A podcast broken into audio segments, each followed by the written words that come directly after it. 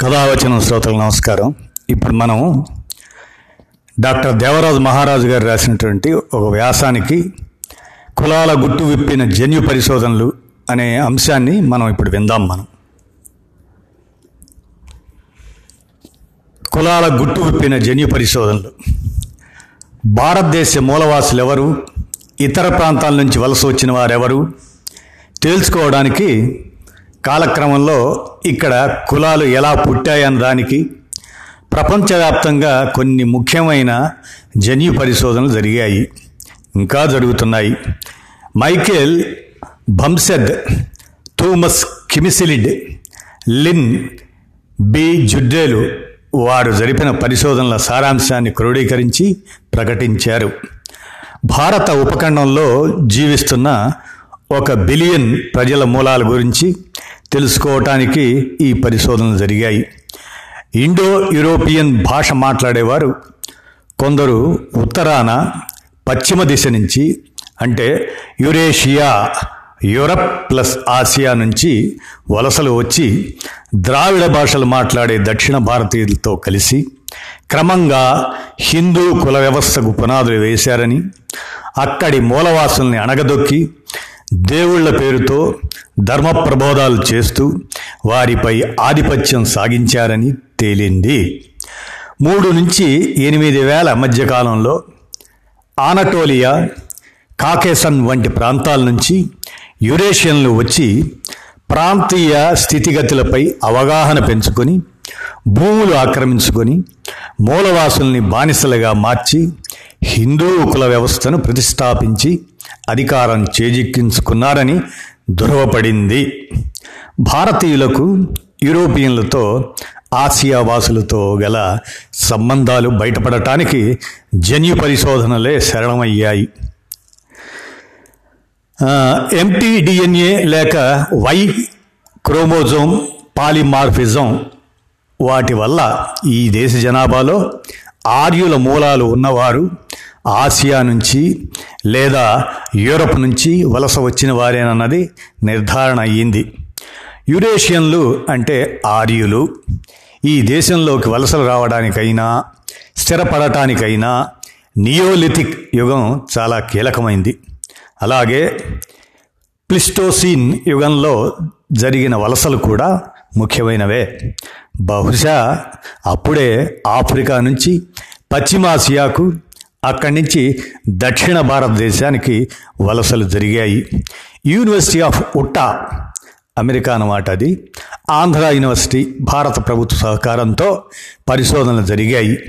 ఇంటి పేర్లు పుట్టిన స్థలాలు వారి వారి కులాలు వర్ణాలు అన్నీ నమోదు చేయబడ్డాయి. వాటితో పాటు ఎనిమిది మిల్లీ లీటర్ల రక్తం ఐదు తల వెంట్రుకలు కూడా డిఎన్ఏ పరీక్షల కోసం సేకరించడం జరిగింది. వృత్తులు ఆర్థిక సామాజిక స్థితిగతుల వివరాలు కూడా సేకరించడం జరిగింది. ఇందులో బ్రాహ్మణ క్షత్రియ వైశ్య మొదటి మూడు స్థానాల్లో మరి మిగతా స్థాయిల్లో ఉన్న వీరు రెండుసార్లు జన్మమెత్తిన వారిగా భావిస్తారు. కాపులు యాదవులు ఒకసారి జన్మనెత్తిన వారిగా భావిస్తారు. వీరు నాలుగో స్థానంలోని వారు చివరికి పంచములు ఐదో స్థానంలో ఉన్న వారిది చివరి స్థానం. వీరు అంటరాని వారిగా పరిగణింపబడ్డారు. ఆంధ్రప్రదేశ్లో తెలుగు మాతృభాషగా గల అన్ని కులాల నుంచి నమూనాలు సేకరించి ఆంధ్ర విశ్వవిద్యాలయంలో పరిశోధనలు జరిపి కృష్ణన్ రెడ్డి అనే పరిశోధకులు పంతొమ్మిది వందల తొంభై నాలుగులో ఫలితాలు ప్రకటించారు. దీనికి మరింత బలాన్ని చేకూర్చే పరిశోధనలు మన Hyderabad centre for cell and molecular biology అదే సిసిఎంబిలో జరిగాయి అన్నమాట భారతీయ మూలవాసులు ఎవరన్నది గ్రహించడానికి డాక్టర్ తంగరాజ్ స్వయంగా అండమాన్ నికోబార్ తెగలవారి డిఎన్ఏ సేకరించి అధ్యయనం చేసి విశ్లేషించారు. హర్యానాలో రాఖీ గర్హి అనే సింధు నాగరికతకు సంబంధించిన ప్రాంతం ఉంది. అక్కడ దొరికిన అరవై అస్థిపంజరాల నుంచి ఒక పూర్తి జన్యుక్రమాన్ని పరిశోధకులు నిర్మించగలిగారు. ఇది అండమాన్ నికోబార్ తెగల జన్యుక్రమాన్ని పోలి ఉంది. అంటే హరప్పా ప్రజలకు అండమాన్ నికోబారుల్లో ప్రస్తుతం ఉన్న తెగలవారికి. వాళ్ళెవరు? Hunter gatherers. వీరి మధ్య దగ్గరి సంబంధాలు కనపడ్డాయి. వీరి పూర్వీకులే ఒకప్పటి హరప్పా వాసులు అన్నమాట ఇరాన్ టర్కీల నుంచి ఐదు వేల ఏళ్ళ క్రితం యూరప్ వైపు మాత్రమే కాకుండా ఆసియాలోని కొన్ని ప్రాంతాలకు కొందరు వలస వచ్చారని తేలింది. దాదాపు వెయ్యి సంవత్సరాల క్రితం హరప్పా ప్రాంతంలో నివసించిన ఒక వ్యక్తి జన్యు క్రమాన్ని సిసిఎంబి ప్రధాన శాస్త్రవేత్త డాక్టర్ తంగరాజు అతని సహచరులు పునర్నిర్మించారు. అలాగే ఐదు వందల ఇరవై నాలుగు మంది డిఎన్ఏని విశ్లేషించారు. కొన్ని వేల ఏండ్ల క్రితం జీవించిన ఇంతమంది వ్యక్తుల డిఎన్ఏ విశ్లేషించడం ఇదే ప్రథమం. హరప్పా ప్రాంతంలో పన్నెండు వేల ఏండ్ల నుంచి రెండు వేల ఏండ్ల దాకా అంటే ఇనుపయోగం వరకు జీవించి ఉన్న ప్రజల అవశేషాల నుంచి డిఎన్ఏ సేకరించగలిగారు. యురేషియన్లు అంటే సంచార జాతి ఆర్యులు ఇక్కడి మూలవాసులు. వాళ్ళు కాదు అని మైకేల్ భంసెత్ బృందం చెప్పిన విషయం. ఇక్కడ డాక్టర్ తంగరాజ్ బృందం చెప్పిన విషయం దాదాపు ఒకటే. నాణ్యానికి ఒకవైపున విషయం ఒకరు చెప్తే మరొక వైపున ఉన్న విషయం మరొకరు చెప్పారన్నమాట. దేశంలో అప్పటికే సుసంపన్నంగా ఉన్న సింధు అదే హరప్ప నాగరికతను హింసోన్మాద సంచార జాతి ఆర్యులు ధ్వంసం చేశారు. అది అప్పటికి శాంతి నిలయంగా ఉండేది. చివరికి వారు సప్త సింధు ప్రాంతంలో నివాసాలు ఏర్పరచుకొని స్థిరపడి అనేక రకాల సాహిత్యం సృష్టించారు. దాని ప్రకారం బ్రహ్మనుదుటి నుంచి పుట్టిన వారు బ్రాహ్మణులని వారు మాత్రమే పూజలు చేయాలని క్షత్రియులు రాజ్యాలు ఏలాలని వైశ్యులు వ్యాపారాలు చేయాలని శూద్రులు అంటే ప్రస్తుతం బీసీ ఎస్సీ ఎస్టీలు అనమాట పై మూడు వర్గాల వారికి సేవలు చేస్తూ ఉండాలని రాసుకున్నారు. వర్ణాశ్రమ ధర్మాన్ని రక్షించడానికి మనుస్మృతిని సృష్టించుకున్నారు. శూద్రుల్ని బ్రాహ్మణులు దోచుకోవచ్చని చెప్పారు. దానికి న్యాయబద్ధను కల్పించుకున్నారు. అందుకే ఇప్పటికీ బ్రాహ్మణుడు పూజా మంత్రాల్లో తప్పనిసరిగా స్వాహ అని అంటుంటారు. అంటే నీ సంపద అంతా నాకు రానివ్వు అని కోరుకోవడన్నమాట. మన ఇంట్లో పూజ చేస్తూనే మన ఎదుటే మన సంపద అంతా తనకు దక్కాలని ఆ దేవుణ్ణి ప్రార్థిస్తున్నాడన్నమాట. అందుకే ఈ దేశంలో చెప్పులు కొట్టడం డ్రైనేజీలు శుభ్రం చేయటం నీచమైన పనులు అయిపోయాయి. ప్రజలకు ఉపయోగపడేవి. ప్రజల ఆరోగ్యం కాపాడే పనులు హీనంగా చూడబడుతున్నాయి. దేనికి పనికిరాని మూర్ఖత్వంలో ముంచే పిండాలు పెట్టడం తద్దినాలకు మంత్రాలు చదవటం చాలా ఉన్నతమైన పనులుగా చలామణి అవుతున్నాయి. సమాజానికి ఉపయోగపడేవేవో పడనివేవో ఆలోచించుకునే పని లేదా మనకైనా? ఆర్యులు సృష్టించిన ఈ బ్రాహ్మణీయ వ్యవస్థ చివరికి మూలవాసులైన బహుజనుల్ని అధికారానికి ఆర్థిక సంపదకు దూరం చేసింది. విజ్ఞానానికి సామాజిక హోదాకు దూరం చేసింది. బ్రాహ్మణయ్య మనువాద వ్యవస్థ బంధాలను తెంచుకొని సమానత్వం కోసమని కొందరు ఇతర మతాల్లోకి మారిన మన మూలవాసుల్ని బహుజనుల్ని ప్రస్తుతం విదేశీయులుగా ముద్ర వేస్తున్నారు. అంటే మన చేయితోనే మన కన్ను పొడుచుకునే ప్రయత్నం మనతోనే చేయిస్తున్నారన్నమాట భారత రాజ్యాంగంలో మనువాద బ్రాహ్మణీయ వ్యవస్థను బద్దలు కొట్టి అణగారిన వర్గాలు ఆత్మగౌరవంతో బతకగలిగే ఏర్పాటు చేశారు. కానీ రాజ్యాంగంపై నమ్మకం లేని మనువాదులు ప్రస్తుతం ఈ దేశాన్ని పాలిస్తూ ఉండటంతో సామాజిక న్యాయం అందని ద్రాక్ష అయింది. మూలవాసులైన ఈ దేశ బహుజనులు విదేశీయులు కాదు. మధ్య ఆసియా నుంచి దండెత్తి వచ్చిన ఆర్య మనువాద బ్రాహ్మణ వర్గాలే విదేశీయులు. వైజ్ఞానిక పరిశోధనలు ఈ విషయాన్ని బలపరిచాయి. సింధు నాగరికత చిహ్నాలు ఆదివాసుల్లో గోండులలో ఇప్పటికీ కనిపిస్తాయి. అలాగే గిరిజనులు రావణుడిని మహిషాసురుణ్ణి నరకుణ్ణి తమ పూర్వీకులనుకొని పూజించటం ఉంది.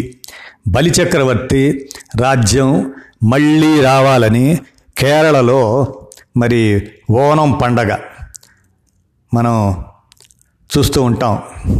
ఈ ఓనం పండగ అనేది మరి మనం చూసేటువంటి విధానం కూడా మనకి దాదాపు ఎలా ఉంటుందంటే